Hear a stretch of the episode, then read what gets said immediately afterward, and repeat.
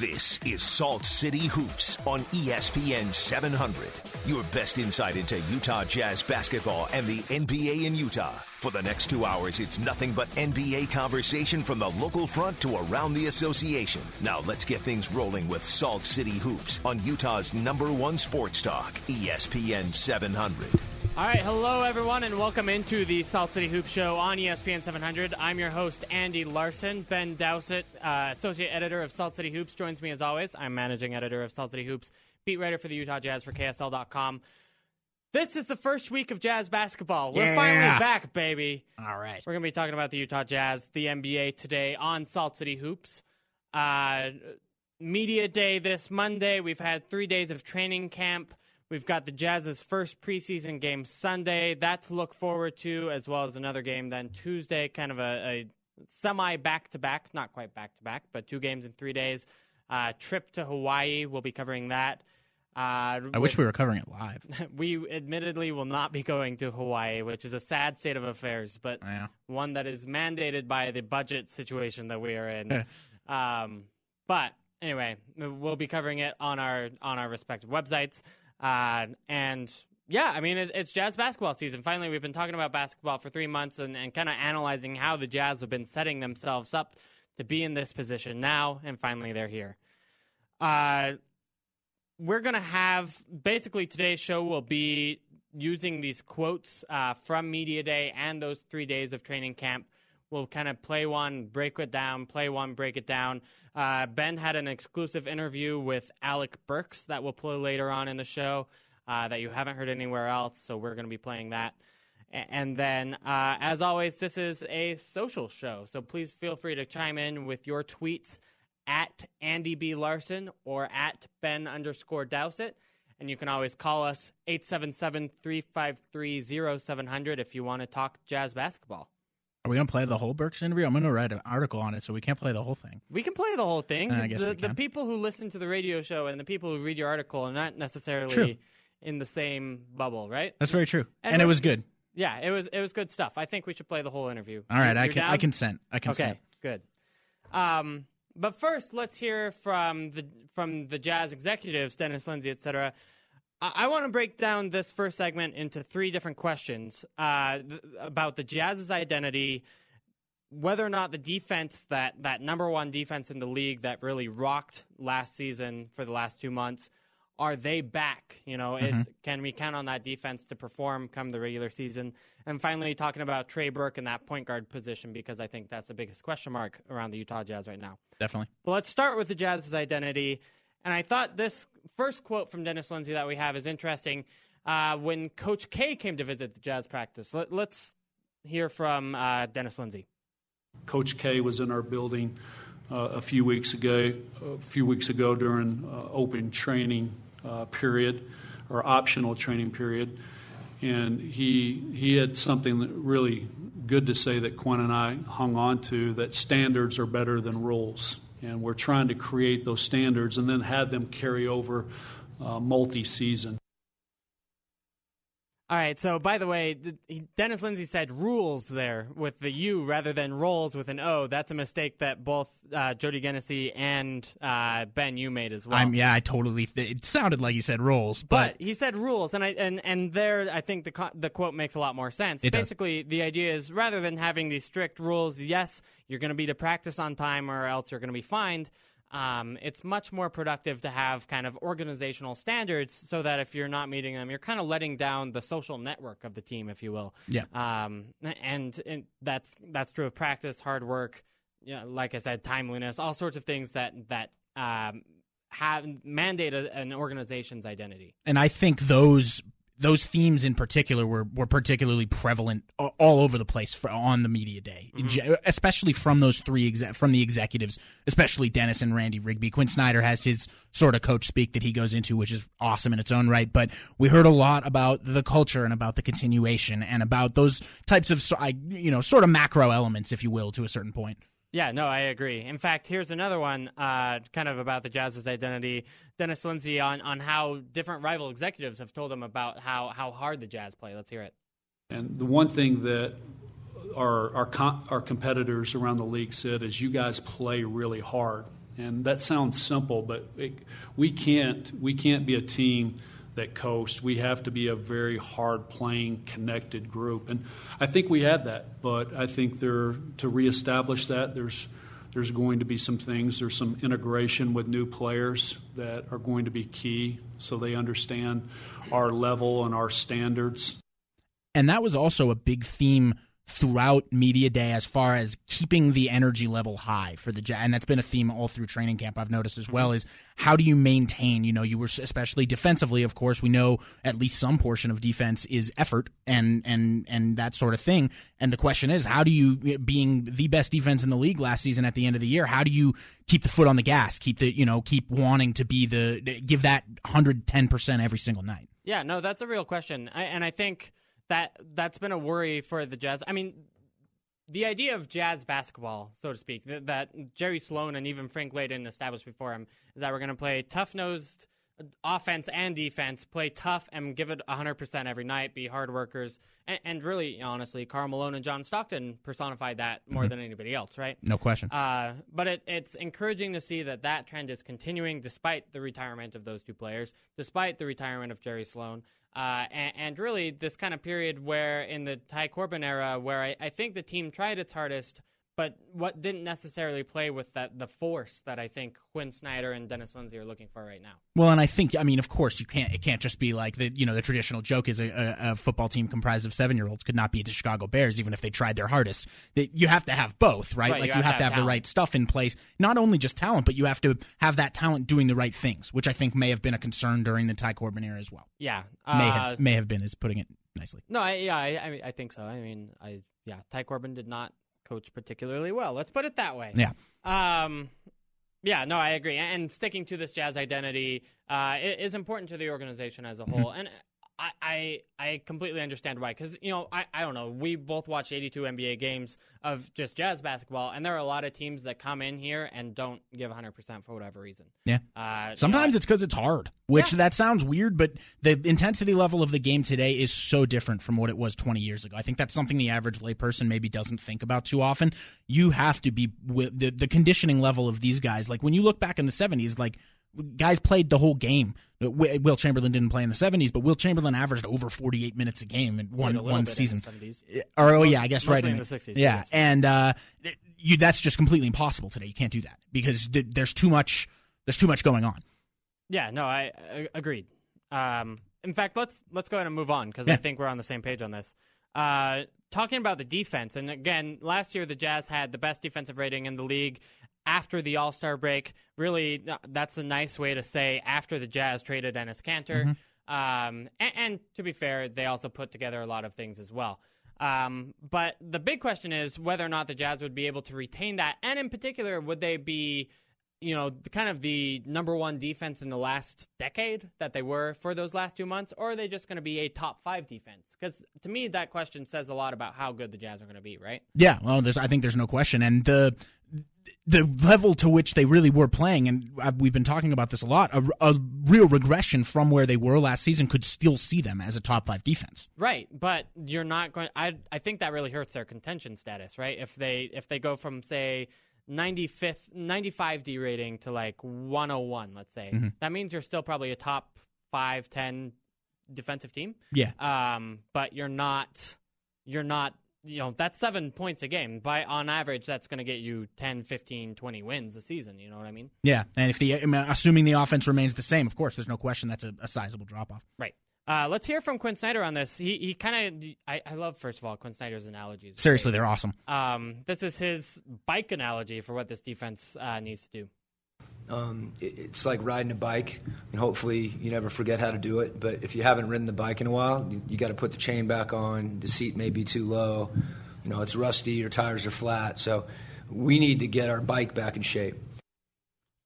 I love those so much. First of all, I'm hugely honored because that was in response to my question, and I believe I got the first analogy of the 2015-16 season out Woo-hoo. of Quinn Snyder. It wasn't a football analogy. No, which was kind of surprising to me. He's actually made less football analogies thus far, although he you did. Think? Oh, well, I think he's made like four or five. Oh, has it? Maybe I've missed one or two. I've only caught the one. I no, think. I, I, well, okay, and maybe Dennis has made a couple too. Okay, yeah. Um, I, I want to create like a fan blog called Dennis Lindsey's and Quinn Snyder's football analogies analogies.blogspot.com. I don't know. I'm still coming up with a good name, but um, just because they, they use it so much. The bike thing, though, I mean, I, I get it because, look, you don't forget how to ride a bike, you don't forget how to play defense, but you may not be at peak condition, Yeah. you know, for whatever reason.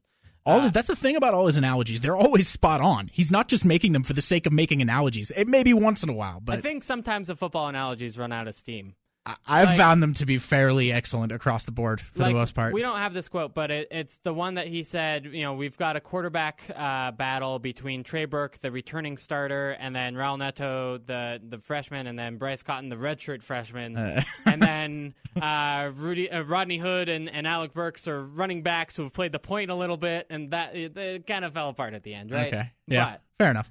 uh, I, I yeah, I mean it's it's a different sport. I still love them. That's fair. I, yeah, no, I, I think that's a big question because, uh, again, if the Jazz can have the same kind of defense as they did at the end of last season, uh, that's they will have a successful year. There's just no it's way. impossible not to. Yeah, there's, That's. I mean, I, we literally. I went back and I looked at this. Since 2000, there have only been three full season teams that have had a defensive mark at that mark or lower than what the Jazz were after the All Star break. All three were in that 03 04 season. One of them was that great Pistons team that we all remember for being like one of the best defensive teams ever. And the other, I don't remember who the other two were, but that was the final year before uh, zone defense rules changed and a bunch of the defensive rules changed, and then offense spiked after that. Relative to competition, I don't. I think you could very likely say that no team in history has ever outperformed all the other defenses in the league by as much as the Jazz did after the All Star break last year. Yeah, no, I, I think that's fair. Now, uh, Kevin Pelton, I think, looked at this uh, where if you look at the teams that did well on defense in the last two months of the season, they don't always perform No. well the next season. A lot, a lot of times it's you know for whatever reason they they have a blip, but they don't they can't do it for an 82 game stretch. And I think that's a real question for the Jazz. Again, injuries have a lot to do with it. If Rudy Gobert goes down, I think the Jazz's defense starts to look pretty pedestrian. I don't know about pedestrian. It gets significantly worse, but I don't know about pedestrian. I mean, we, we quoted it all the time. They were still, they had that same mark after the All Star break last season when he sat. Sure, but then uh, you, a you're playing against bench lineups. Yeah. Um, and, and b I, I think you have uh, you still have say Dante Exum out there, which they want this season, and, and I think they're going to be kind of integrating some of those offensive players like Alec Burks into the lineup. Uh, who may not have defensive as their specialties, like say an Elijah Millsap, who I think it's less minutes this season than next, Yeah, those are good points. although still is on the team. Yeah. but we'll talk about that. Yeah, we that will get to that in just a little bit. Yeah. Um, do we have the quote by the way from day one from about? Okay, so then we ask, how's this? How does this defense look? You know, how Quinn? How do these habits? Uh, how are they looking? Did people forget them? Did the players forget forget those habits over the summer? Let's let's hear what Quinn had to say. Today was much better. It was a little more controlled. I think sometimes guys have so much energy that it speeds them up. Um, you know, we stopped it a couple times. It was the emphasis for us is, you know, winning the battle of the ball. You know, taking care of it. Um, our defense, you know, of course. I mean, it's true of anybody. But it, it, some of the turnovers yesterday and some of the sloppiness was a direct result of some good things we were doing. And we talked about that today. It's, you know, it can depend on what you focus on and uh, we need to focus on both sides. and I there was one part that one thing he said today, which I don't think we're going to have, but I remember I believe it was in response to one of your questions actually, where he said guys aren't sitting at home over the summer practicing their defense. They aren't Right. they aren't practicing their side to side slides at home. They're practicing dribbling and shooting and doing things like that. I mean, maybe the very most disciplined guys practice drills that will help them defensively, but there's no way to simulate an in game. I mean, scrimmages and whatnot, but the actual intensity level. Right, and even if you are, you know, practicing on your on your lateral movement, say, and they do do some of that at P three, for example, uh, you're not figuring out how to work with five guys on a floor eh, on a string, as Quinn likes to say. Right.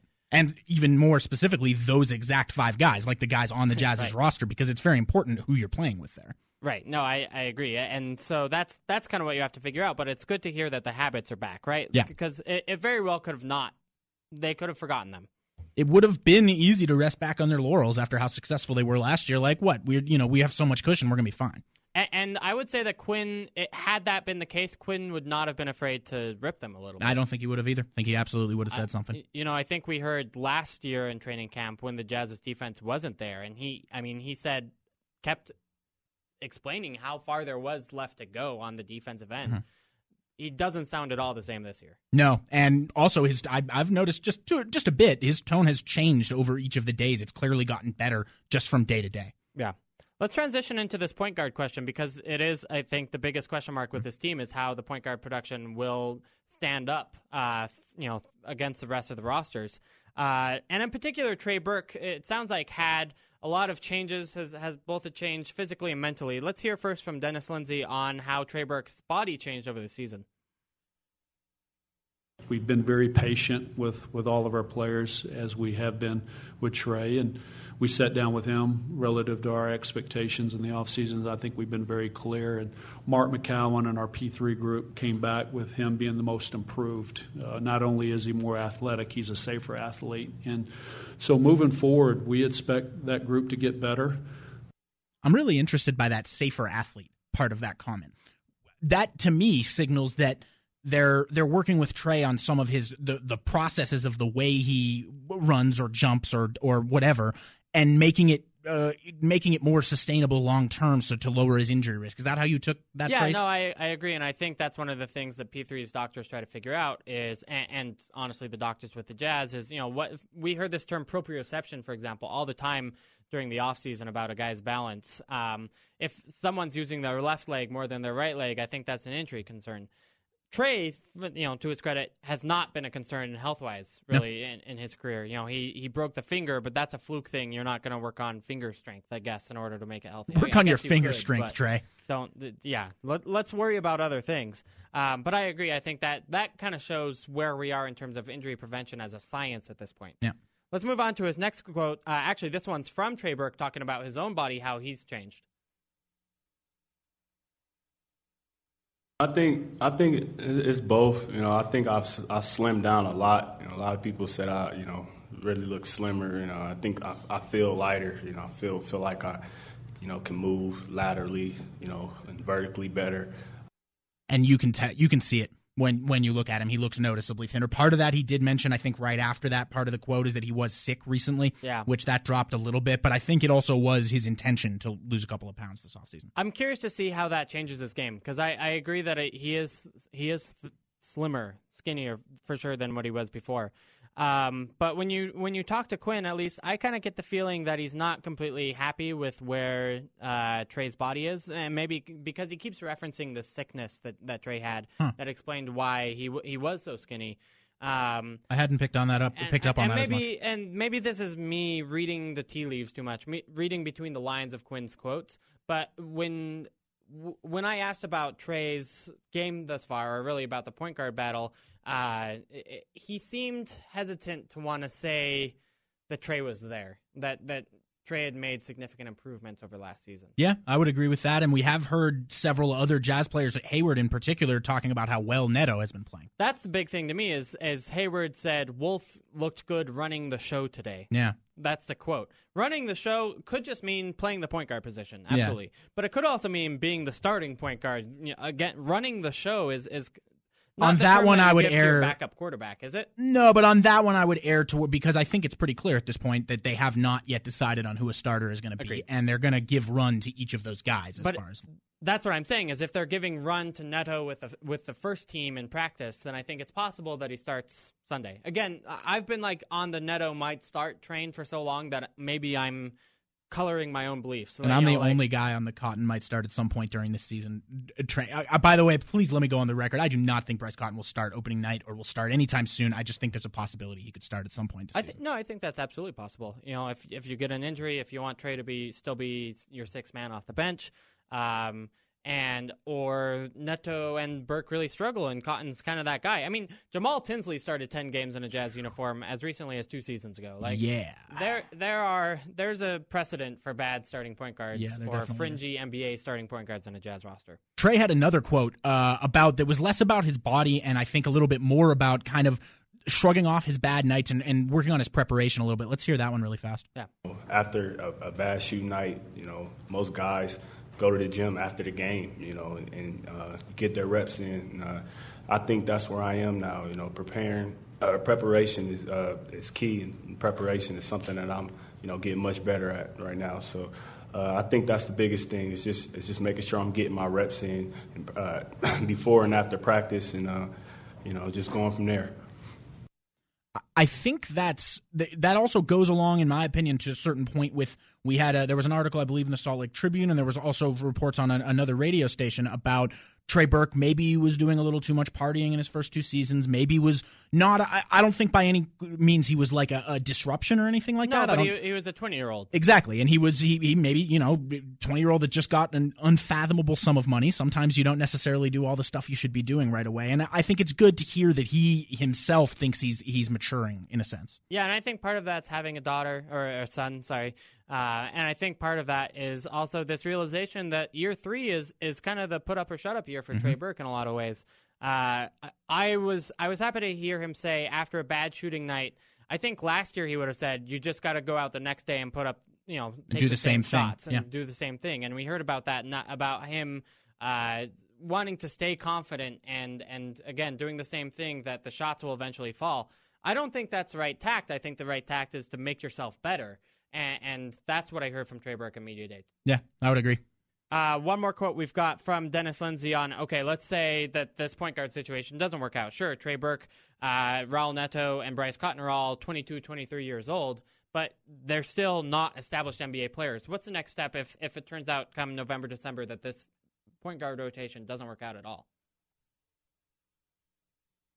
And it's a bottom line business, Mike. You, you mentioned it. And if we're not getting the results that we want, we have uh, close to 7 million in, in, room under the cap that we are authorized to use. Um, and, but we want to use that well. We have significant uh, pick and asset base built up that we're able to address a deficiency as it comes along the roster, whether that's the point guard or any of the other positions going forward. So that's a pretty clear. I don't know if you want to say warning, but I do think it functions as a warning to the three guys here. It's like, listen, this is not. It is not a guarantee that any of the three of you are really going to be doing anything. If you can't, if you can't prove that it's uh that it's going to work with you, we've got the assets to bring someone else in and see what they can do. Yeah, I mean, to me, this is a good middle ground between uh, acquiring someone now and uh, and kind of discouraging the young guys that you have in place and just giving them full bore no matter what happens. You guys are, are the point guards for this team because yeah. you know they haven't deserved it to this point. Uh, I think we we will say that the Jazz's point guard spot was the worst point guard position out of any team in the league last year, mm-hmm. uh, and now you've taken the best point guard out of that in Dante Exum. It is a real question to see if any of these guys can be anywhere near starting NBA caliber because they weren't last season. No, and I think I do think. Well, I was just about to say I do think Trey has been the closest.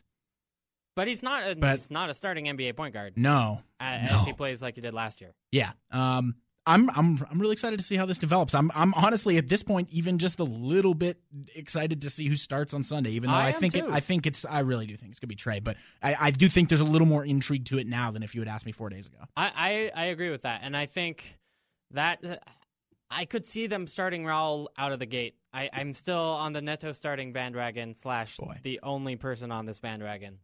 Um, I just I do you not worry. Just I know we got to go to break in a second, but do you not just worry about what that might do to Trey mentally? If he not, you know, maybe that's just a sign right there that that that he's never going to be part of the future here. But if the, you know, if you even think there's an inkling that he's going to be part of your future, and you go away from him before even seeing him in a single actual NBA game this year with the new We've things he's done. Seen him in a new, and uh, we're going to see him in an actual NBA game. The way you sell it to him is say, look, we're going to play Raul 18 minutes with the starters. You get 30 minutes with backups and a lot more. Yeah, I guess you could do it that way. Right? Yeah. And honestly, that makes more sense basketball wise in terms of having units on the floor. Maybe depending on depending on how good Raul is. Yeah. But like assuming that he's like a uh, capable passer and doesn't shoot too many shots. Right.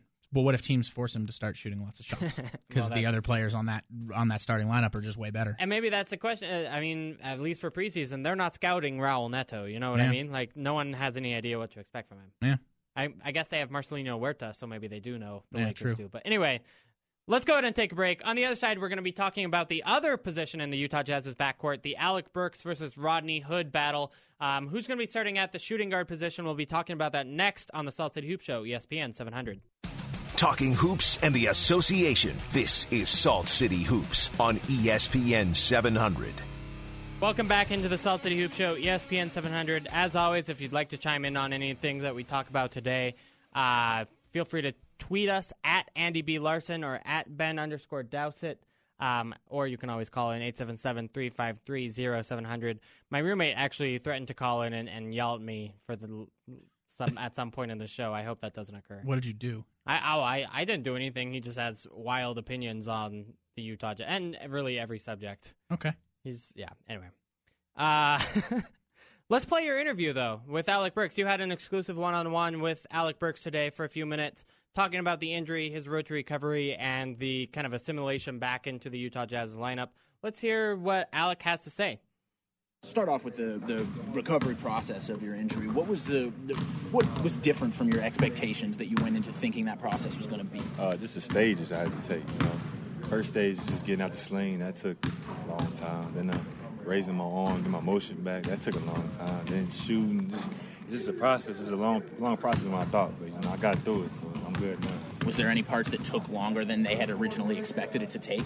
Uh, I think the, the con- getting the contact part took longer because they wanted to make sure I was fully 100% and had all my motion back before I started taking contact. So I think that, that was a smart thing on their part. And you told us at media day it had been bothering you Yeah. on and off since college, but then you tweaked it specifically in the preseason before last year. Last preseason, yeah, I heard uh, just in the drill, it, it battled me with, for the rest of the games I played.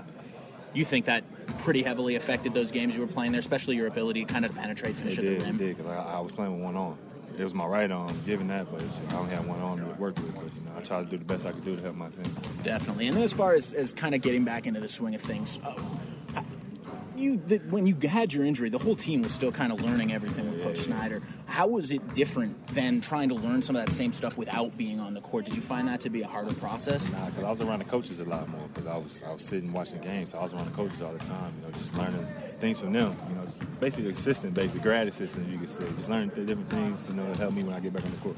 What kind of stuff did they emphasize to you during that, both team wide and like f- for yourself once you got back? Just the concepts, both offense and defensively. You know, was they made a big leap defensively, and they just showed me all the concepts. You know, basically on paper because I wasn't on the floor, so it helped me out a lot. Definitely. Uh, as far as work over the summer, you said that you were only cleared for full physical participation like a couple of weeks ago. Yeah. Were you able to get work in with the team earlier in the summer on like a, on a limited basis? Yeah, I mean, I could work out. I just couldn't take contact. You know, so Oh, okay, I could so do little. I could do drills, you know, shooting all that. I just couldn't play, you know, live a live action. You know? So I was out here working out, you know, you know, make sure they can see my shoulders, see how it's progressing.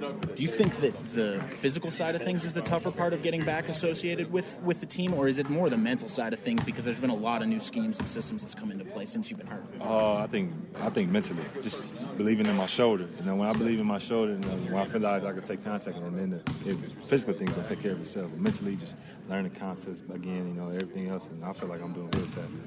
It's been been a, a not that you guys view it this way as like a, a winning or losing type of thing, but is it a healthy competition with Rodney that you both know you, you're going to be playing some of the same minutes at the same position? I don't, I don't, I never see what as a competition. At we both trying to make a team better. You know, we just gonna both get better. I don't know who said it was a competition. We both just trying to get better, like just like Elijah and Gordon and everybody else is trying to get better. You know, we just want to be better for our teammates. If you had to emphasize one or two areas that you think you need to improve, or that the coaches have really identified for you to improve, what would those be? Uh, just slowing down. And, uh, I, I'm usually going at one pace and then faster, faster. That's that's what I've been used to. They just want me to go from slow to fast. You know, and just uh, defensive concepts, you know, off the, off the ball, because they didn't know I'm a very on the ball defender. Off the ball, you know, le- learning more, more technique. Anything in particular there, or is it more just kind of the general general awareness, general uh, uh, screen navigation, things like that? I just always be ready.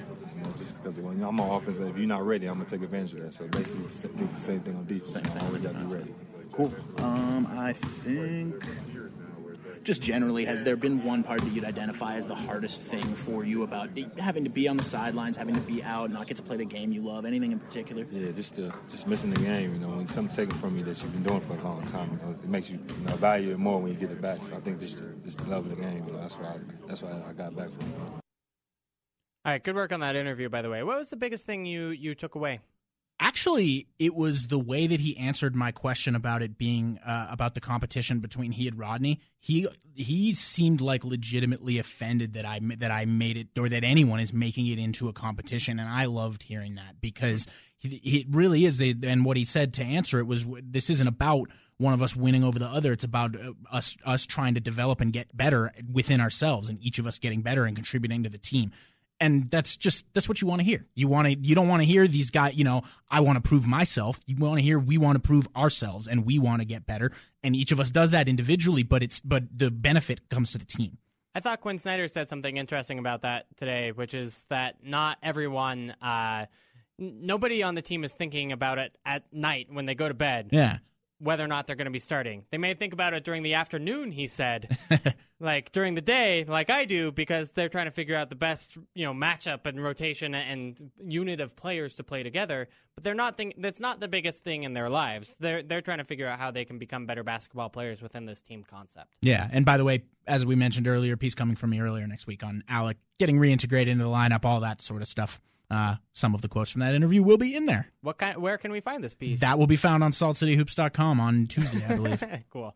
Um, ESPN True Hoop affiliate for the Utah Jazz. Yes, throwing in that the plug. Salt City. This is the Salt City Hoop Show. In case you didn't know that. Yeah, it is true. Um, and then I feel like on the other side of this coin is Rodney Hood, who we haven't really talked yet beyond media day. Who you know we saw at the end of last year do so well and is now finally healthy to maybe hopefully play somewhere near an 82 game stretch. Yeah, and we heard, I believe it was first day of training camp, we had Quinn Snyder said directly, there's going to be lots of times where both of them play together, and that's, I, I think that's.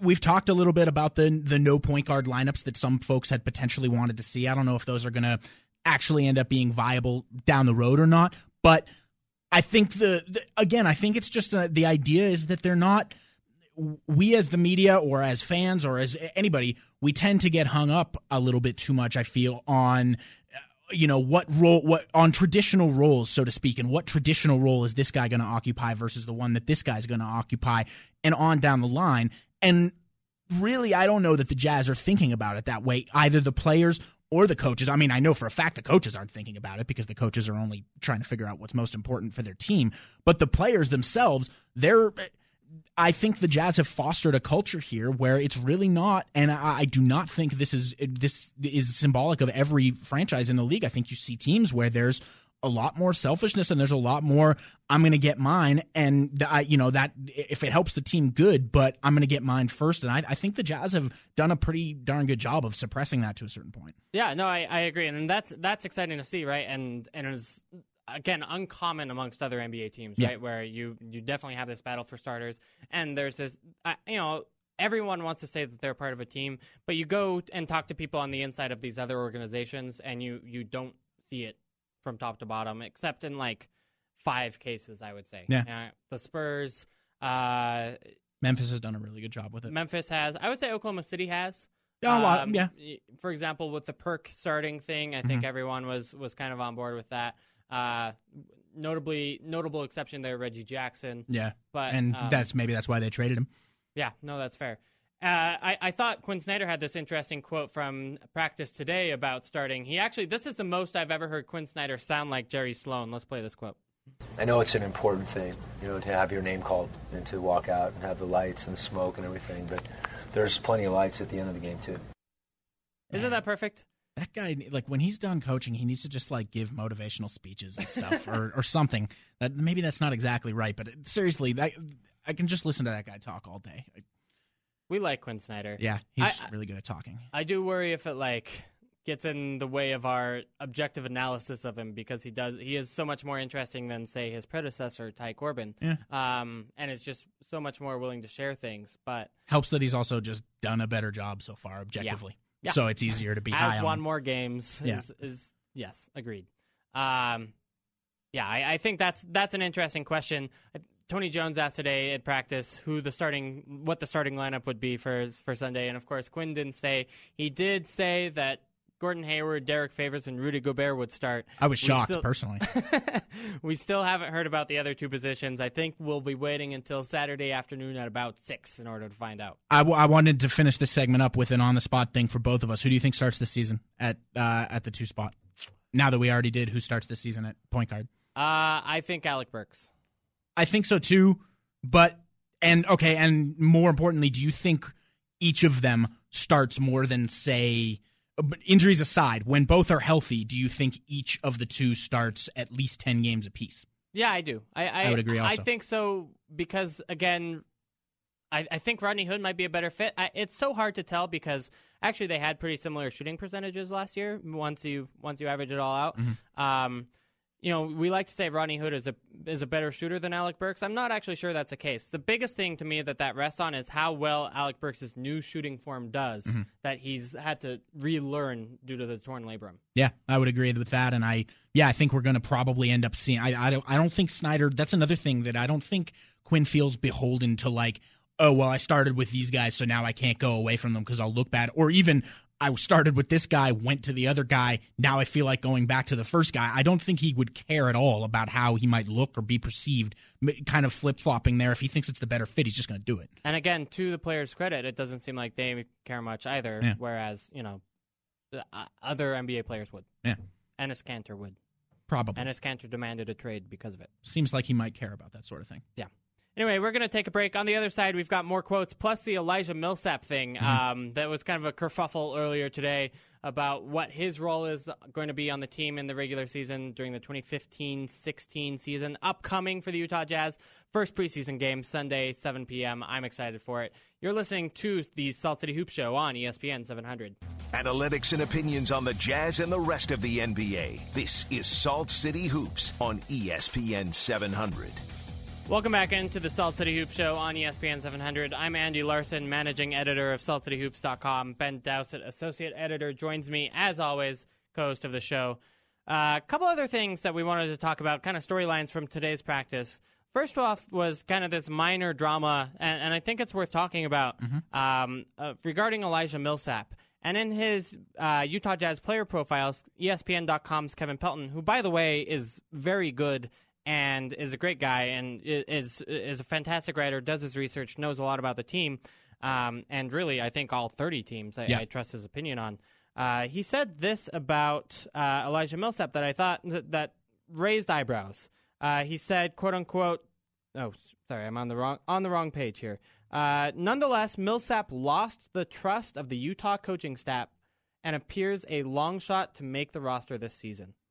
Yeah, Um, that was really surprising. in, in see. between talking about how great his defense was to say that you know he's got the ability to make an all defensive team but part of the issue was offense he isn't a good outside shooter for a wing that being said uh, that he is both has both lost the trust of the coaching staff would be a surprise and that he would be a long shot to make the roster this season would be a big surprise given what we've heard from Dennis Lindsey and Quinn Snyder about Elijah Millsap throughout this summer they've yeah they've really gone all but saying we're you know the the reason I think that it's a concern mm, a minor concern is that Elijah's contract is not guaranteed Right. and that they could cut him and not uh, risk any money if they wanted to absolutely but they've come essentially just short of saying in my opinion again a little reading between the lines but I don't think it's it's going too egregiously there that they that Elijah Millsap is is going to be a roster member for this team and that they value what he does and I think frankly that lines up with what they should think about him he's a, a-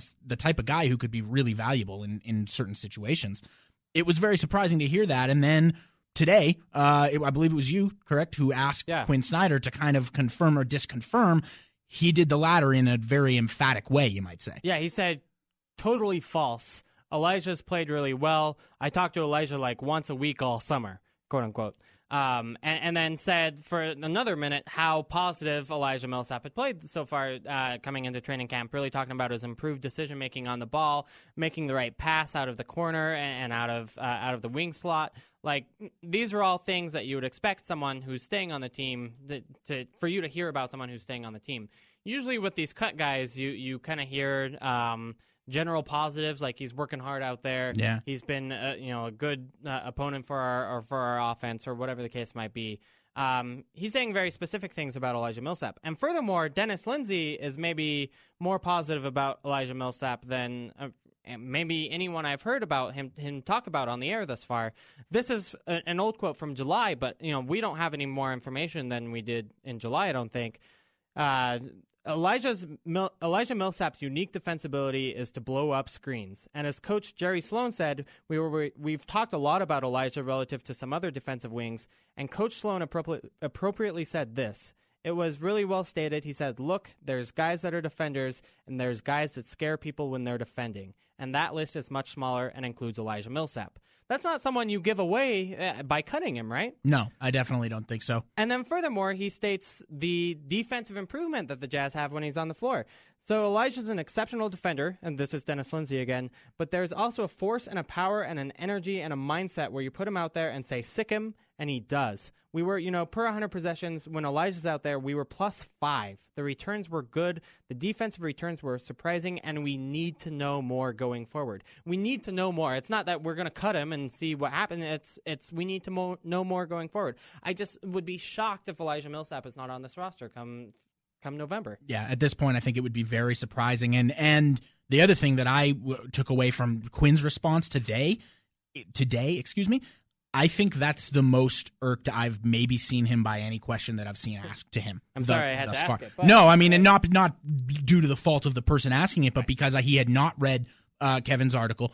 And that really, kind of, I think, just took him aback that that was being floated around. When I think in his mind that was just the furthest thing from the case. He seemed a little bit legitimately perturbed to hear something like that. Yeah, I mean, after the interview was over, it was, and this was the very first question we asked. We talked for 12 minutes today, uh, and then after the the media session was over, he kind of leaves and, and turns back to us and says, "Who was it again? Who said that?" Yeah, and and we say Kevin Pelton, and he kind of asks, "Who who's Kevin Pelton?" Which is a classic Twitter phrase anyway. But um, we, we and explained- also I think is a little bit of possum from Quinn. He knows who Kevin Pelton is. Do you think? Uh, I'm I mean, pretty sure he okay. does.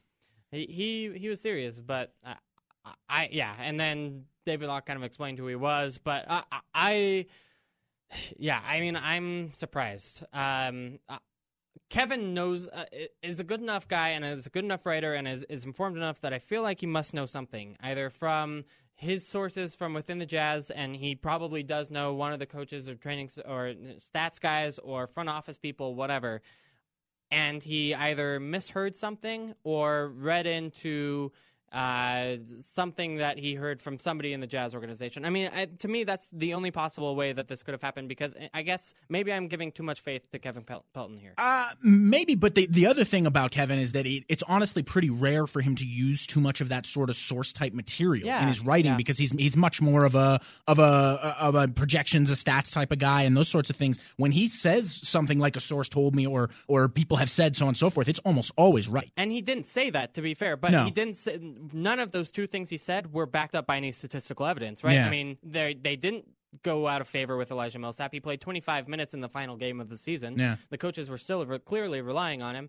And again, it doesn't seem like uh, he's unlikely to make the, the the team based on what we've heard so far. So that's what tells me that this has to have come from somewhere. Now we know about false reports from the Jazz. You know, we, we've They had a come out. couple this season with say the Jazz wanting to trade Derek Favors. Mills- you know, and the or- Paul Millsap and thing. the or, yeah, wanting to trade Derek Favors, wanting to sign Paul Millsap. It was kind of ludicrous on his face, but I think someone in the organization floated that to Jody Genessy, and, and he reported it as, as he heard it, uh, as his, his job. Uh, ditto with, say, the John Boylan rumors of, of before Quinn Snyder was Jim. Sorry, Jim Boylan. Thank you. Um, you know, we've heard these sort of rumors floated by someone before.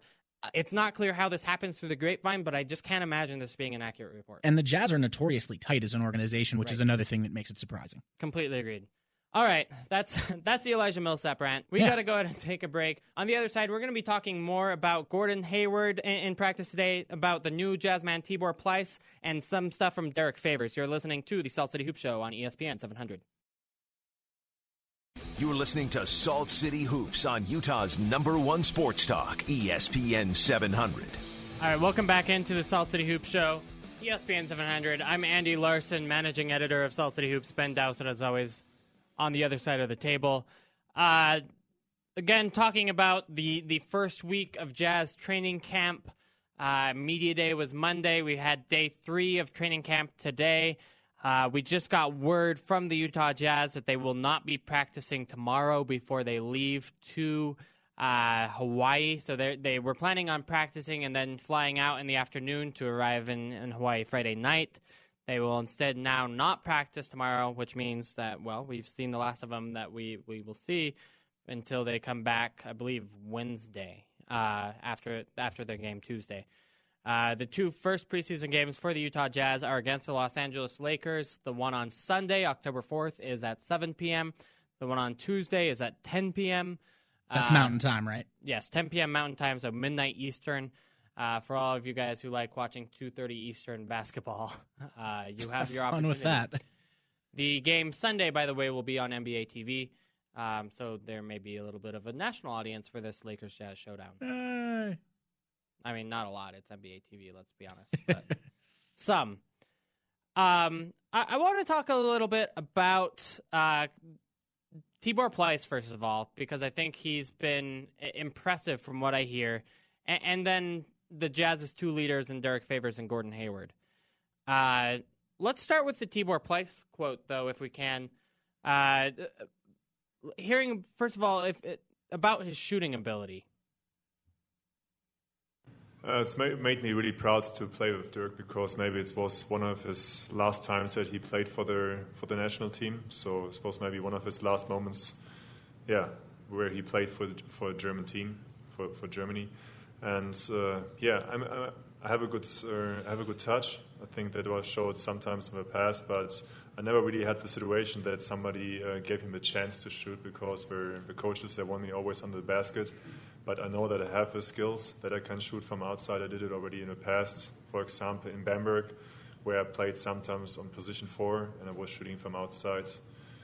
And uh, yeah, that's what I hope where that I can, yeah, come back on the on the court and show that I can shoot. First of all, uh, I looked up that place that he said in there, Benberg. Bamberg?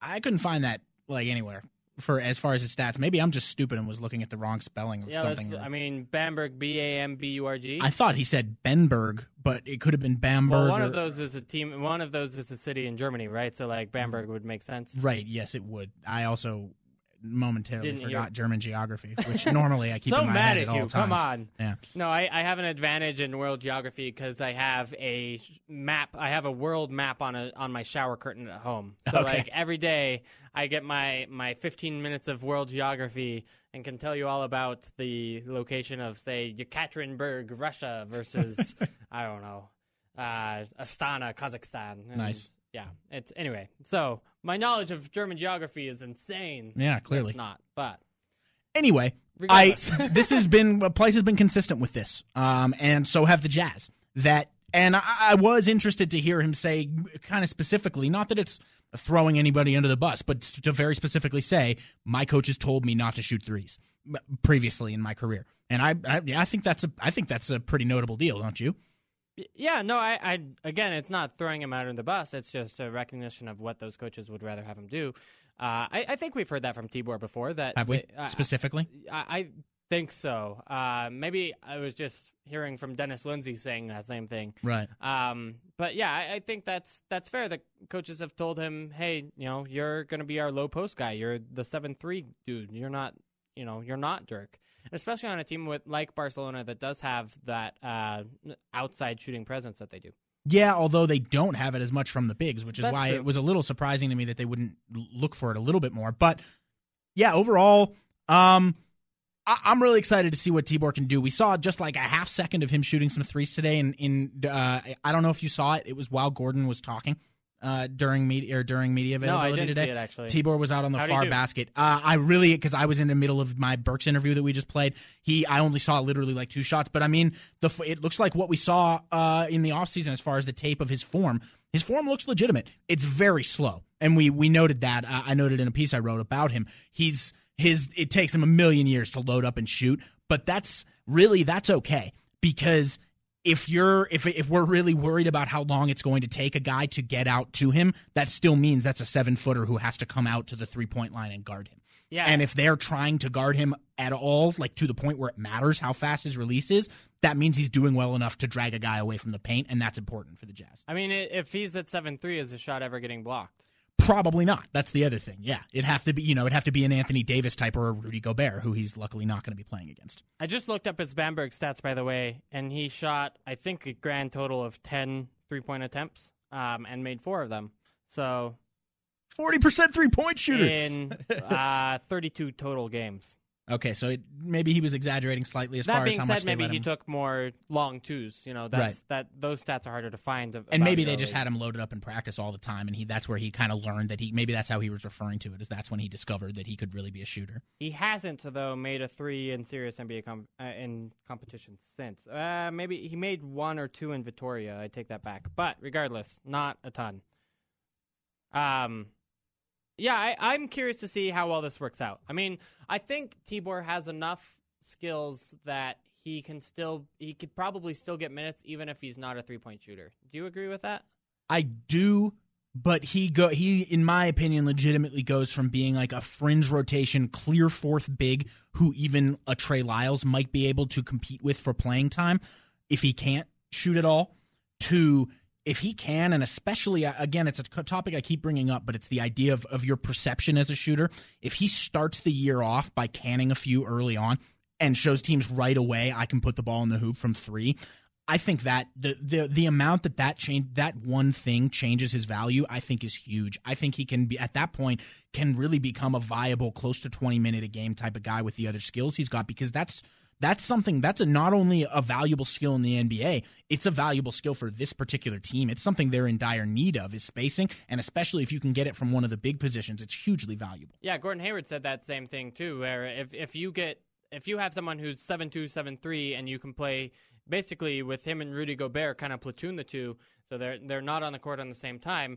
but at all times you have someone with length. Uh, at, uh, you know, Tibor Pleiss is not the shot blocker Rudy Gobert is, No. not even close. Uh, you might even say he's a below average shot blocker. I would actually. Um, but that sort of length and, and size is, is huge, according to Hayward. And if you're, of course, if that length and size comes with, you know, he's certainly not going to be the force defensively that Rudy is. But on the other end, he's probably an upgrade on Rudy if he if he can shoot. We're saying Yeah. he might be an up, can't really shoot from that range. If he can, he's absolutely, yeah, uh, just offensively, he's absolutely an upgrade offensively if he can shoot those. And I, again, I think people. People might get tired of me harping on the same theme over and over again, but there's a reason why it's such a huge deal in the NBA. There's a reason why Steph Curry won the MVP last year is that the ability to stretch defenses with your shooting is just the biggest thing there is today. It's amazing how much we'll learn Sunday. It really Straight is. Straight up, right? Yeah. Like we've never seen Raul Neto play in in NBA or really NBA competition. The closest we've seen it is kind of in these Olympics kind of uh, events, warm up events.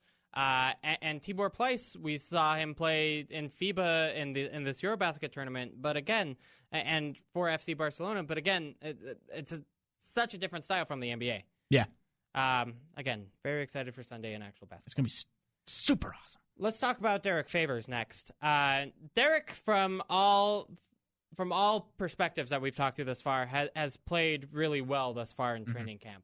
Uh, Quinn talked about him being a, a force and an aggressive uh, player who, who showed off impressive post moves in day two of practice. Um, moves that Snyder hadn't seen before, and I don't think the rest of the Jazz had seen before. Clearly, new ones he had learned over the summer. I'm interested to see which out. ones those are that he's referring to. Uh, yeah, I, I am too, and, and hopefully he, he shows them off in the first couple of games here. Uh, I also like uh, that what he said about Derek Favors, not so much of a stretch four, but as a playmaking four. John, do we have that quote? Let's play it. I like the idea of him being able to be more, more uh, better playmaking four um, where he's, his ball skills are better, his passing, his ball handling, and what that means is he's probably going to be more aggressive offensively out on the floor. uh, small little plug for me here. I included that exact quote in a Basketball Insiders piece that came out today, actually, on the sort of the big small conundrum. It's not really a conundrum, but I use that word because it's fun. That that Jazz have the the whole issue of the fact that teams are definitely going to try and downsize on them given their big identity and how they're going to be able to a respond to that and b how they're going to be able to kind of uh, to have their own little bits of that that are going to be successful. Quinn Snyder, I think, thinks that the crux of that to a certain point is going to be Derek Favors because he has the ability to in approximate some of the not maybe not the three point shooting. In fact, Quinn and Derek have both been pretty clear that he's not going to be a consistent three point shooter this year. Like that's not going to be happening. But that he has some of those other skills that can approximate those same things and that he can defend those sort of guys that are going to be trying to do that to the Jazz. Yeah, and I think that's that's a big thing. And, and Tim being a, again a playmaking four someone who makes plays on the offensive end. You looked in a piece uh, about how the Jazz's bigs uh, facilitate overall. Mm-hmm. You found Trevor Booker was the best facilitator, and then Derek Favors was second. Was was he not? I believe so. Yeah, I think actually Favors and Gobert had basically the exact same numbers as far as assist chances per 48 minutes. Okay, and Enes Kanter was last, correct? By a lot. By like an amount that almost makes you go like it's actually physically difficult to be that much further below these guys because some of when you're a big, some of your assists are incisive, great passes. Some of them are just standard things where it's like two smaller guys are standing next to you, you pass it to the wide open guy and Right. he dunks it. But I think we saw a lot of that when Enes Kanter was on the team, that he would make those into shot attempts for himself. Exactly. Like he, the fact that even those easier attempts be, were difficult for him at a certain point displays how inept he is as a passer. Um, and I'm I'm curious to see if if if his ball handling and his passing has uh, really improved as much as as Quinn says it has. How that changes the Jazz's offense. Mm-hmm. No question. I'm- because that's that's the question is whether or not you can generate spacing with these two kind of traditional bigs in the same way that you can with the the stretch four, uh, and. and it, maybe you can generate spacing not by having Derek Favors play out there on the perimeter, but by kind of like triangle esque passing, almost like the Lakers of the of the late knots, if you will, the the Lamar Odom, Andrew Bynum, Pau Gasol Lakers, which used a lot of interior passing in order to create easy shots for those big men. Definitely. Yeah, I think honestly I I don't think that Derek would ever need to actually develop a three-point shot to be that kind of guy that we're talking about. Do you? That I mean, It would be great if he did. so. No, I, I if he can, I mean, if he can make shots like uh like a David West, I, I think that's enough. Like a Lamarcus Aldridge, I think that's enough. Although Lamarcus made more threes this year. Th- How many did he actually end up making? I don't know. I'll look it up. While you're looking that up, we did have a, a tweet really quickly from Yeah. Sporadic Regularity, who always helps us out on the show, by the way. Thank you. He sometimes clarifies a thing or two for us. In 2011 2012, Tibor Pleiss did shoot 42% from three. Uh, that's a, but that, like you said, it's only about 30 attempts. So not enough to really judge a sample size there. But I mean, shoot, it's better than starting off shooting 25% on those same number of attempts. Like it's a, starts your baseline off better than shooting badly. So Yeah, no, I agree. Um, back to Lam- uh, on Lamarcus Aldridge, he was 37 out of 105 last year. Um, Oh, so he actually took 35%. 105 threes. Okay. Yeah, I wasn't aware. I didn't realize he took that many. That's more than say Trevor Booker did, although obviously many more minutes for Lamarcus. yeah, I actually didn't realize he took that many. Uh, that's, uh, I mean, this is a, now a big sidebar, but uh, that's why I'm less concerned about Lamarcus fitting in San Antonio's offense than a lot of people are. Is because if he can make those threes, then I that gives them a, a amazing weapon. I'm less concerned about him fitting in with the offense than I am on the other side. Yeah, why? Um, there's some stuff with his rim protection, some stuff that our buddy Seth Partnow has done some research as far as he's he basically saw no difference defending the rim as a as a center versus defending it as a power forward last season. His whether or not he says he wants to play center, he's going to have to play some center for the Spurs this year. And most guys saw a significant increase in their abilities at the protecting the rim when they shifted up to center. It would uh, it's kind of a complex language that Seth was doing it in, but the fact that he saw no difference effectively meant that he really wasn't being a quote unquote center when he was supposed to be. That he wasn't challenging the the number of shots and doing so effectively enough when he was the center. Because once you shift up to center, you're the guy there. Like that's you're the last line of so defense against that. The stuff. idea is that centers are contesting more shots at the rim than their power forward equivalents. Right, and doing better at it because they're you know they're the guy. When a guard gets through down the lane, it's the center who comes over most of more of the time at least to try and block that shot, giving help. You know what I mean? See, and I guess I wasn't how I interpreted that. Maybe I missed the part where power forwards moving to center have a uh, have a jump in the the uh, success rate. I guess I, I just saw it as centers do a better job of blocking shots than power forwards do. I, I think it is basically that. I sh- I may have been remiss in saying success rate, where I really meant the, the the metric that Seth eventually comes up with is points saved. Right. And they have a higher point saved because they're contesting more shots. Yeah. They they may be doing it at around the same same effectiveness, but they're contesting more of them because they have to because that's their responsibility when they become a center. Right, and I guess I, I'm not that concerned about Lamarcus Aldridge's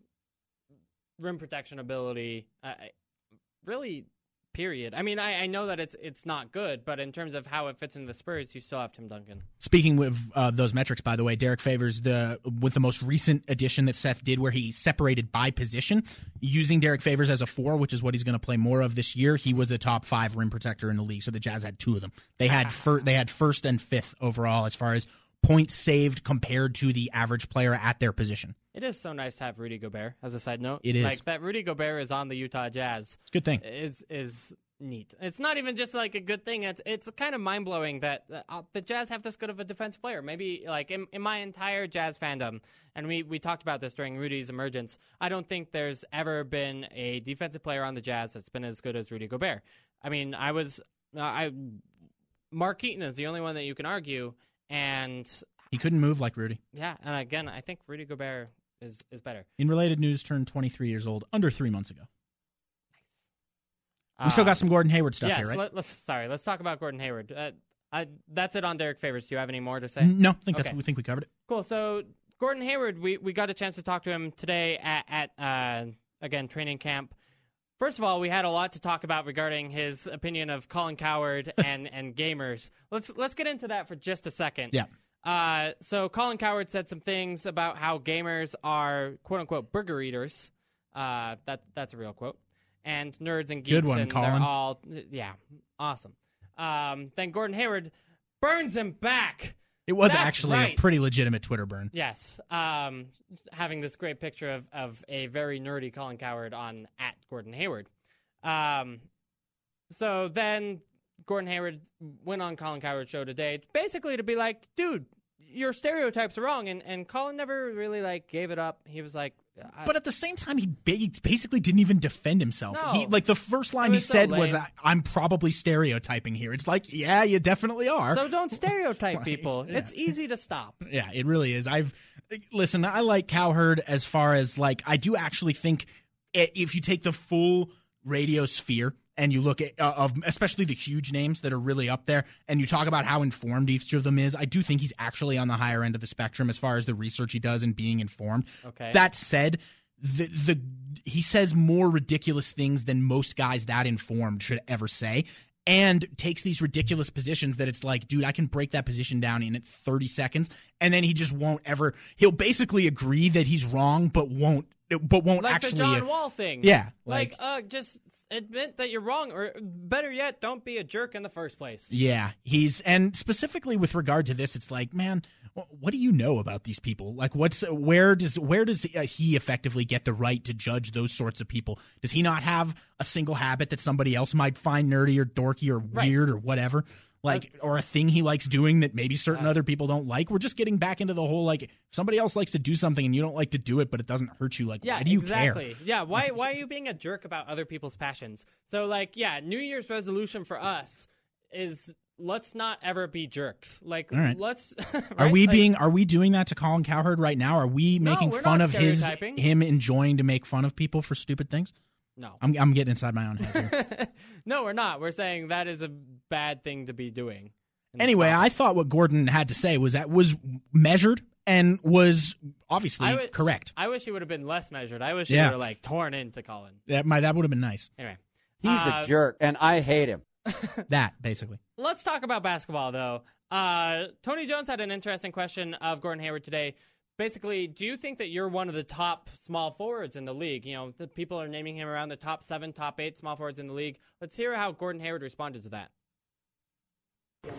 Yeah, I think so. Um, you know, I don't look at myself like that. I look at myself as one of the best in the league, uh, period. So I think put in the work, put in the preparation. It's about us being successful as a team now, helping my team get wins. I think that's why you look at the top guys at each position and they all help their team win more than anything. I've had to hold I've honestly like I'm continuing to hold myself back from making some kind of ridiculous Gordon Hayward proclamation this season just based on everything we're hearing from from and you can't read too much into training camp but everything we're hearing so far has been so unbelievably stellar. The co- the coaches talking about the shape he's been in, the tone he's setting in practice. Quin Snyder said multiple times how crisp he's looked, how forceful he's looked on the floor, how he's just completely in control of what he's doing at all times while he's on the court. I'm I'm just I'm so impressed with the guy generally. And you look at it, we have we uh, one of our uh, friends at Salt City Hoops, also a uh, co-worker of ours at KSL, Angie Treasure, had like the most popular Jazz tweet ever yesterday that showed the difference from Gordon Hayward's size when he was w- first coming into the league to how big he is now. And he's got, I mean he's gotten jacked obviously. Right. And what I what I saw that as was almost more of a microcosm for what Gordon ha- has done as a whole. And he's ta- he talked about it today about uh, the the didn't somebody ask him? I believe at the end of the the stuff about the the cowherd, would you have done that a few years ago? Like, would you have gone on his radio show? Would you have called him out on Twitter? And he basically said no. I, effectively, he said, "I've come into my own over yeah, these years." he said I was a shy, skinny, nerdy kid back Yeah. then. I, and as a shy, skinny, nerdy kid, like I, I, I'm there. I don't know if I would have confronted him in, in that same sort of way. Yeah, and just seeing that in general, and I think we're we're in or around the crux point of that, or the the, the peak of that, if you will. I, I just think it's really fun to see, and I think he he really could be in line for one of the best individual jazz seasons we've seen in a, in several years. Yeah. Okay. So what's I guess what's the baseline there? What is the best? Uh, is it like a Deron Williams season from like It would probably 08? have been one of those one of those Deron 09 seasons on the on with one of the or maybe raw numbers wise it might be Al Jefferson, but Jefferson I don't think Jefferson ever had the two way impact that favor or that uh, that Gordon can have. Yeah, you can make a case that one of the Paul Millsap years. Yeah, you could say that. Although there was that one year when Jefferson and Millsap both were like fringe all, they both almost made the All Star team. You could maybe argue for one of them, but other than that, I you'd be going back. I think Gordon is poised to have one of the most important seasons for the Jazz that an individual player's had in a while. And yeah, I still don't think that it's likely, even if he plays incredibly well, that he actually becomes an All Star. That's one of the ridiculous proclamations I've been having to hold back because I know, like, I think that he's going to be even more deserving of it. But again, I know how ridiculously difficult it is for that to happen. Right, because like Kawhi Leonard hasn't been an All Star Right. this year, and probably will deserve it more. Probably. I could see worlds where that's not true. I- to be no, I- totally honest, you're right. I could see, I could see Hayward being a better player, but Leonard will a have the better uh, reputation. Oh, he's got the pedigree by far. A- And, honestly, the defensive end, I think he's a game changer, the defensive player of Yeah. the year. Oh yeah. Hayward's not a game changer on the defensive end. No, he's not. Although, he's good. yeah, he's he's not a game changer. You. I think you could definitely say the gap between Kawhi's defense and Gordon's defense is greater than the gap between Gordon's offense and Kawhi's. That's what I would say. Yeah. And so I and given that, and plus that, say Kevin Durant's coming back, Kobe Bryant's almost a shoe in to get voted in. Uh, I'm sorry. Uh, you know, there are a lot. There's a lot of competition for that spot. Yeah, but that's whether or not he makes an arbitrary threshold that may or may not be fair based on the people voting for it. I think Gordon is, is primed for really one of the great seasons we've seen recently from the Jazz, and I'm just, I just I just can't be more excited for it. And I just have really over last year and this year started to enjoy talking to him as much as anybody else on that team. Yeah, he. I, I think he is starting to say more in his interviews. All right, let's go ahead and take a break. On the other side, we're going to go around the NBA. Of course, how the other media days from the league were, were this week. We've got some new signings. We've got some injuries uh, to tell you about. We've got some new rules around the league.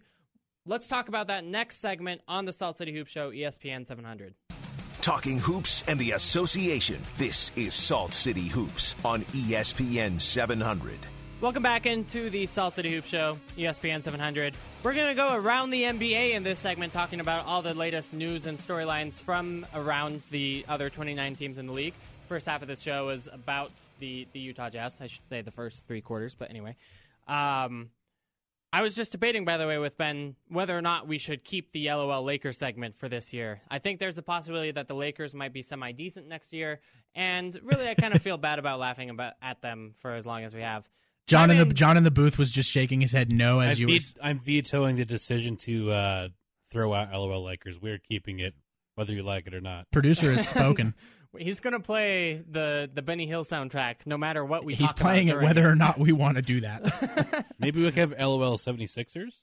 Nah, it's not as fun, and it doesn't That's fit. true. Doesn't fit with the the L at the end of LOL That can just true. function as a Lakers, so it's LO Lakers. All right, it's going to have to be LOL LOL Lakers. It's Yeah, stay. I mean, it's so hard because the Sixers are the same every week, right? Like Sixers once again don't put out good NBA lineup. Yeah, games. Well, Like, and my my v- massive hatred for the Lakers when I was a younger person is also what fuels that segment. So, like in part, Yeah, no, I uh, as a kid, like I hate I hated the Lakers. I hate the Lakers now. And in fact, in Sports Illustrated today, they were named as the most hateable franchise in the NBA. by so much, like it's not even remotely. Number close. two was the Clippers. What is it about Los Angeles? the people. No, I'm sorry, I'm just No, I kidding. think you might be right. My brother lives in Los Angeles. Uh, He's real quick, a terrible person. Real quick, we got a tweet really fast. I wanted to read it from Guy Andrus. Says uh, driving around and came across the Salt City Hoop Show. Had no idea it existed before now. Great program, guys. Well, thank you and thank you for listening. And we encourage everyone to switch around their radio stations randomly, and hopefully they'll find us. Yes, tell your friends. Uh, we don't have the billboards yet, but one day. My face will be on a billboard. They're just working on getting the composites done the right way because we do not want to look bad. Like if my hair looks wrong on one of those things, that could be it for my career. You, so you got to have the the devil beard that you had for this summer. What was it? What was it called? it was Amish. It was an Amish looking type of beard. right. Which Anyway. I love that it can be either a devil beard or be an Amish beard. It's one of those two things. they were very, uh, yeah, uh, poor Amish people. Anyway, let's go around the NBA. The first uh, piece of news that we're going to talk about, a lot of actually injuries to talk about. Um, Derrick Rose got elbowed in the eye this week. Uh, had a left orbital fracture. That's the your cheekbone on your face around your eye. Uh, he is out for at least two weeks, though it sounds like he'll probably be ready. It sounds like he'll resume basketball activities after that two weeks, and it sounds like he'll be ready to start opening day. Yeah, in fact, the larger injury for them is actually Mike Dunleavy with Yeah. the back, who's going to miss eight to ten weeks, maybe even a little bit longer. Backs are fickle, and he's some of the only spacing they've got. He he is a much better player than uh, Kirk Hinrich. Yes, by a lot. Like uh, the love for Kirk Hinrich should be given to Mike Dunleavy. I, I just I've as white guy Chicago Bull love should be given to Mike Dunleavy rather than Kirk Hinrich. I would agree. Um. Anyway, Speaking of white guys that once played for the Chicago Bulls, Steve Kerr. Uh, unfortunately, is taking a leave of absence with the Golden State Warriors for his own back issues. He had back. I didn't even know he had those. Uh, yeah, he had back surgery this offseason and has uh, talked about it a little bit about how uh, that back has been is, has been hurting him, and he hasn't been able to recover 100 percent uh, in time for really the regular season to start. He wants to take this these next few weeks off, hopefully get ready for the for the biggest part of the regular season. But there is no timetable for his return. I did see uh, from Sam Amick. Uh, I did see a report on Twitter just a little bit. I think it was just before we started the show, actually. That while yes, there there is a chance that he that, you know that he's going to take some time off and such, that it wouldn't shock anybody to see him still coaching during the preseason. So, Yeah, no, I, I wouldn't be surprised either. Someone mentioned that maybe they'll have him like coaching by iPad or something like that. Yeah, which- um, I love that Luke Walton, by the way, is their interim head coach while Steve Kerr takes a break. wearing board shorts and sandals to yeah, every game. like Luke Walton. Uh, I just want Bill around. That's Yeah. the biggest thing. Yeah. Luke Walton is like a mini Bill in my mind. That's fair. Uh, Tristan Thompson. This is a really interesting contract situation. It really He's is. one of the guys who uh, just ended his first contract, has the guaranteed offer on the table. Uh, sorry, the qualifying offer on the table that he can either take for one season or he can work out a deal with the Cavaliers to to play for longer. The question is how long and how much money for. And, and there's some uh, there were some reports from Chris Broussard about a deal being done, and then he. Re- I'm shocked that that didn't end that up being that, true. Uh, was not true. And, and anyway, uh, uh, what's your prediction for how this turns out? I honestly, at this point, I don't have one. I think it's crazy that we're because we're sitting on right now. It's eight thirty-five p.m., uh, which means it's ten thirty-five p.m. Eastern. We have an hour and twenty-five minutes left for, unless it's already happened and we haven't heard about it, an hour and twenty-five minutes left for Tristan Thompson to sign the qualifying offer if that's what he wants to do. Which, for those who don't know, that would make he would play this one more season at I believe about six point five million a year and then he would be an unrestricted free agent at the end of this this upcoming season. He could go anywhere he wanted. I now here's the thing: if he doesn't sign that, Right. what happens is he remains a restricted free agent, but he doesn't get the the year effectively. Like he doesn't the um he can't he can no longer sign that and become unrestricted. Like, His ability to become unrestricted within a year goes away. That the basically it retains Cleveland's control. Yeah, he, he kind of becomes a contract holdout in, the, in that case, and, and you know it's not in training camp or, or their preseason games. Right. And this is an actual situation where, and the, the deadline for the Cavs to extend the period of the qualifying offer ended last night at midnight Eastern. So that is off the table. That can't happen, and they would have had no reason to do that in the first place. Their first preseason game is Wednesday, by the way, against Atlanta. I find it unlikely that he it matters, I find it unlikely that he plays in that game. And uh, honestly, I think he's. I said this on. I went on a podcast with Nate Duncan, our frequent guest here on his Dunc'd On podcast, and I said we both agreed. I, I think he's taking a huge risk with what he's doing here by not just locking this up long term. Because first of all, they're still going to pay him way more than he's worth right now, and frankly, I don't think his value is ever going to get higher. Is he ever going to be coming off a postseason like the one that he just had? That's a good where point. every skill he has is maximized to the largest possible extent. Like they didn't win the series, but Golden State is a perfect matchup for him as far as what you want, what they do, and what you want him to try and combat it with. Yeah, I mean, taking something like three fifty five or whatever that offer would have been, I think is is a really good outcome for him. Yeah, and they're off the. I mean, I think the offer that they were willing to go with in the end was four I think or was it I, I for some reason that sounds right to me. 480 was that they and they, he was saying that's too low. He wanted like 494 or something. This is he's a rich paul guy right? Yeah. And so some of it could be that. Rich paul has some very interesting negotiating tactics that have had mixed results. And i by the way i could be off on those numbers that i just said. That actually sounds high now that i'm saying it yeah but I, they, I, that's it struck me as a little bit high too. But right. um yeah I, anyway that's something to watch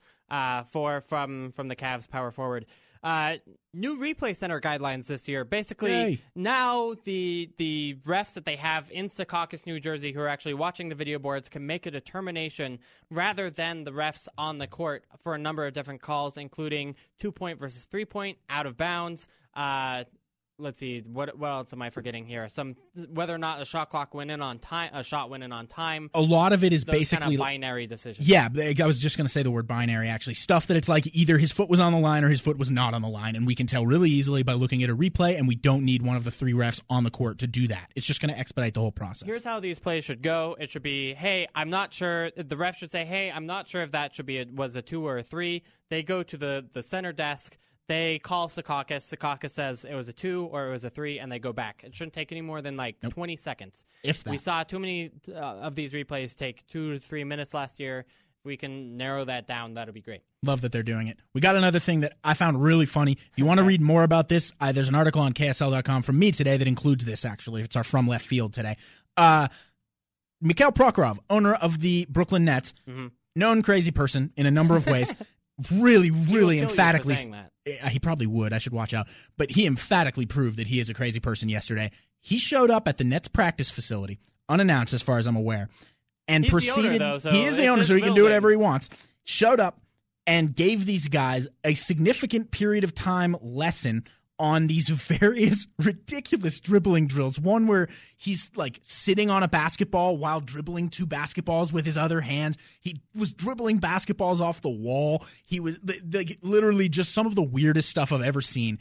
And the he had the player sitting cross-legged on the court watching him do this as if it was like an actual basketball seminar this is one of the most awesome things I've seen from this guy, and that's saying something because he's done some crazy stuff. We've heard a lot about ownership uh, getting involved with front office decisions. I don't think I've heard of ownership getting involved with coaching in, in Yeah. quite the sort of way. Unbelievable. I just it's amazing to me that he thinks like in his head he's just like, well, I own the team, so I can just come run practice one day if I want I to, mean, right? he can. like, I mean, I know that he can, but is there another owner in pro sports that would actually come try and do that? And we have crazy owners all over pro sports. Is there another one that would come try and do that? I mean, I, I could actually see a couple. I could Maybe. see like Dan Snyder doing that. What's that? Would Larry have done that? Maybe I, I don't think he would have tried to like teach the guys basketball, but he would have like. I, I could see Larry like trying to try out for the team. You know what I mean? Like Yeah. doing the layup drills with everybody else. Uh, real quick, we just because we have to move on. We already mentioned uh, the Mike Dunleavy, eight to ten weeks back surgery. Uh-huh. Chandler Parsons, he had a what we believe was a minor hybrid microfracture surgery. Didn't get announced for forever. We didn't hear Yeah, about it until this week. We knew that the surgery happened in May, uh, and it was just called knee surgery. But we thought it was more minor than this because I, I don't know. They chose to report the minor part of it rather than the microfracture part of it, which is a scary word, understandably. Yeah. Because those microfracture knee injuries are a big deal. He's not ready to go at the beginning of training camp for Dallas. Uh, they're in an interesting situation. They actually st- like were playing Maurice Ndour at, at point guard a little bit, who's a six nine guy with like a seven one wingspan. Wow. Uh, which is ridiculous because they have four point guards on that roster with Deron Williams and Devin Harris and, and Raymond Felton and JJ Barea. Like they don't need a fifth point guard, but apparently they do. Also, Mike Miller signed in Denver. Yes. Um, which is another weird thing. Why? He doesn't really fit that well no, there. he doesn't. Why is Mike? Why is Denver signing Mike Miller? Yeah, that didn't make a whole lot of sense to me. I mean, I get why Mike Miller signs in Denver because there's legal access to a certain drug, but I don't get why there's why Denver is signing Mike Miller. Like he doesn't fit in with what they do at all. He's not like a defensive guy. He's a, why does why does Mike Malone want him? I have no idea. I don't get it. Uh, uh, why? Just why? I want an explanation. People do some weird stuff. Do we have time to do we have time to talk about the SportVU thing, or do we have to go to break? Uh, let's do it real quick. super fast. An article came out today from a tracking site called Vantage Sports. Vantage is a one of similar to SportVU tracking, except that when we've talked about it before, they they visually uh, they have actual people tracking their games, and they track things like how often does a guy stay in front of a screen, Right. and various things like that. Whereas SportVU is tracked by computers. Effectively, an article came out on Vantage today saying SportVU contested and uncontested numbers as far as shooting are not accurate because they don't account for when a guy does or does not have his hand up. Right. Which, Which on the surface is absolutely true. On the surface, this is this is Not correct. even on the surface. It's straight up true. It is true. That said, that people have done the math on the error percentages that that sort of thing introduces into the SportVU logs. It's anywhere from a one to two percent error. I mentioned Seth again; he's our guy as far as that stuff, and he's the guy as far as that mm-hmm. sort of stuff you know, on the national scene. He wrote an article, kind of responding to it on. Nylon. Interestingly enough, it was a nylon calculus writer that wrote the article Right. on on Vantage. he and he wrote uh, a, a, a response to it that basically said, "A, we already know that, and we factor that into our to the analysis that we do based on it." The part he didn't include that I would have included had I written it is that the site making those observations in the first place has a lot of issues with their own tracking in the first place because they're doing subjective tracking by humans. I had access to that site for a while, and while my goal in life is not to crap on anyone, there yeah, were a we lot talked of about this New Year's resolution. I'm sorry. There were a lot of there were a lot of well, the whole point of their site is to put out a, a viable product, right? Right. When I was working with them, I that's not what I found. To be totally honest, I found a product that for the about I honestly found about a quarter of the time the plays were not classified correctly, and it, to me, it's a bit of a pot in a black kettle situation if you're trying to call out someone like SportVU when really a lot of those same issues are going on in house for them. Yeah, no, I, I agree with that. I think there are some issues with SportVU data in that, you know, like having your hand up or not, I would like that to be classified. Definitely. No, I would like the absolute closest position is for, you know, if I if I have my hand up defending a shot, I want that to be measured as the distance between me and the defender rather than my torso to the, the shooter's torso. Right. Because, you know, in, in, in reality, that's what matters. It's not where my torso is, it's where my hand is compared to his hand. True. And I think Vantage can do a better job of tracking that because it's, it's done by humans. Now, that being said, it probably doesn't. I, I, I thought both sides had good points. I, I would agree that the point is good. I to me the where it was coming from was a little suspect, and also, Oh, course, like, and all- more ploy. importantly, I think was the fact that they really have they've looked into that, and that's part of like people like Seth and those guys that that base lots of information off SportVU shot data. That's a part of their those are caveats that are included in their write ups and their analysis of it. Is listen, this tracks where a guy's torso is, not necessarily where his hand is. Yes, we do have to take a break. On the other side, we'll be talking about how the Jazz are taking to Salt Lake City. Quin Snyder and Trevor Booker had some great quotes about that. And maybe if we can, we'll get a Jack Cooley superhero quote in there too because it's great. That's next on the Salt City Hoop Show, ESPN 700. Analytics and opinions on the Jazz and the rest of the NBA. This is Salt City Hoops on ESPN 700. All right, we've only got about five minutes left in today's show, but I want to talk about uh, a little bit about how the Jazz are taking to, Quin- uh, to Salt Lake City. By the way, Andy Larsen here, Ben Dowsett. Uh, two quotes from Quin Snyder and Trevor Booker about their relationship with the with the town. Let's hear from Quin first. It's gratifying to be able to feel that within an organization, and frankly, for me personally, to find it within a community. Um, I didn't go out to dinner a lot last season, um, but having a chance to, to just, you know, to live a little more regular life, um, it was a fun and, and, and rewarding experience, and, and that's one of the reasons that our guys come back during the summer because they do feel so comfortable. So um, I just wanted to note that. Yeah, I, I think that's a big deal. Like Quin Snyder feels comfortable here, and, and hopefully, you know, if if everything goes well, he wants to stay in, in Utah for a long time. Yeah, I mean that's again, I, I just don't feel like he's one of those guys that would say something different if it wasn't the case. Like he would probably skirt around the question or just I don't even think the question was about that. Like I think No, he kind of brought this the, I don't even think it was a statement. question, it was a statement. So yeah, that's that he's bringing that up of his own accord. Yeah, definitely. Uh, and then Trevor Booker said something kind of similar. You know, it's a great organization. The, the city is great, family oriented. It's great for my family. Um, it's just a, a perfect fit for me. Last offseason. Both of these guys came here during last offseason, and uh, I, I think immediately kind of went into the community and, and started uh, either doing these kind of charity events. You know, Trevor Booker's done a serial thing.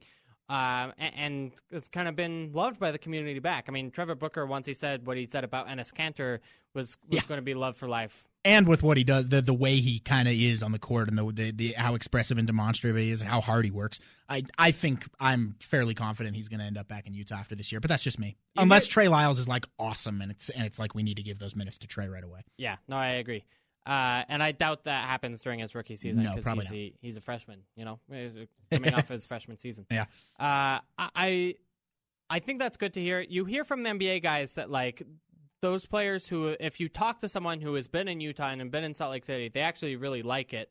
Uh, and, and, it's kind of whether or not a given free agent ha- had a good relationship with someone who played in a Utah Jazz uniform at some point, whether or not that free agent is likely to sign in Salt Lake City. Yeah. Um, Trevor Booker may have been a little bit of an, an, exception to that, where the Jazz were able to kind of convince him on, hey, we're going to give you a, a, decent amount of money, I think more than a lot of people expected, and you're going to have to fight for your role in a, in a way that he kind of, he, I think he liked that challenge with the Utah Jazz. Um, but in terms of the Jazz having so much cap space next summer, it, being able to sign those free agents, the ones that they want, is going to be a big deal. Yeah, and if you have to give Trevor a couple more bucks than you thought you were originally going to, that's not going to be a problem next offseason. That's true because they have so much money. I mean, it's about $20 million just to get to the cap floor for next season. Yeah. We have a Jack Cooley quote before we get out that's like one of the great yeah, things anyone's ever said. So Jack uh, Cooley was asked about what his who his favorite superhero would be in the wake of the Salt Lake Comic Con coming uh, last week. Uh, my favorite superhero would have to be. That's a great question, by the way. It would have to be. Um, I would have to say Batman, probably, because he's just a normal rich dude, and um, anybody can be a normal rich dude if you work hard enough. So that's kind of what I strive for. One of the saddest days of my life was just recently when I discovered that Jack Cooley has me blocked on Twitter, and I don't know why.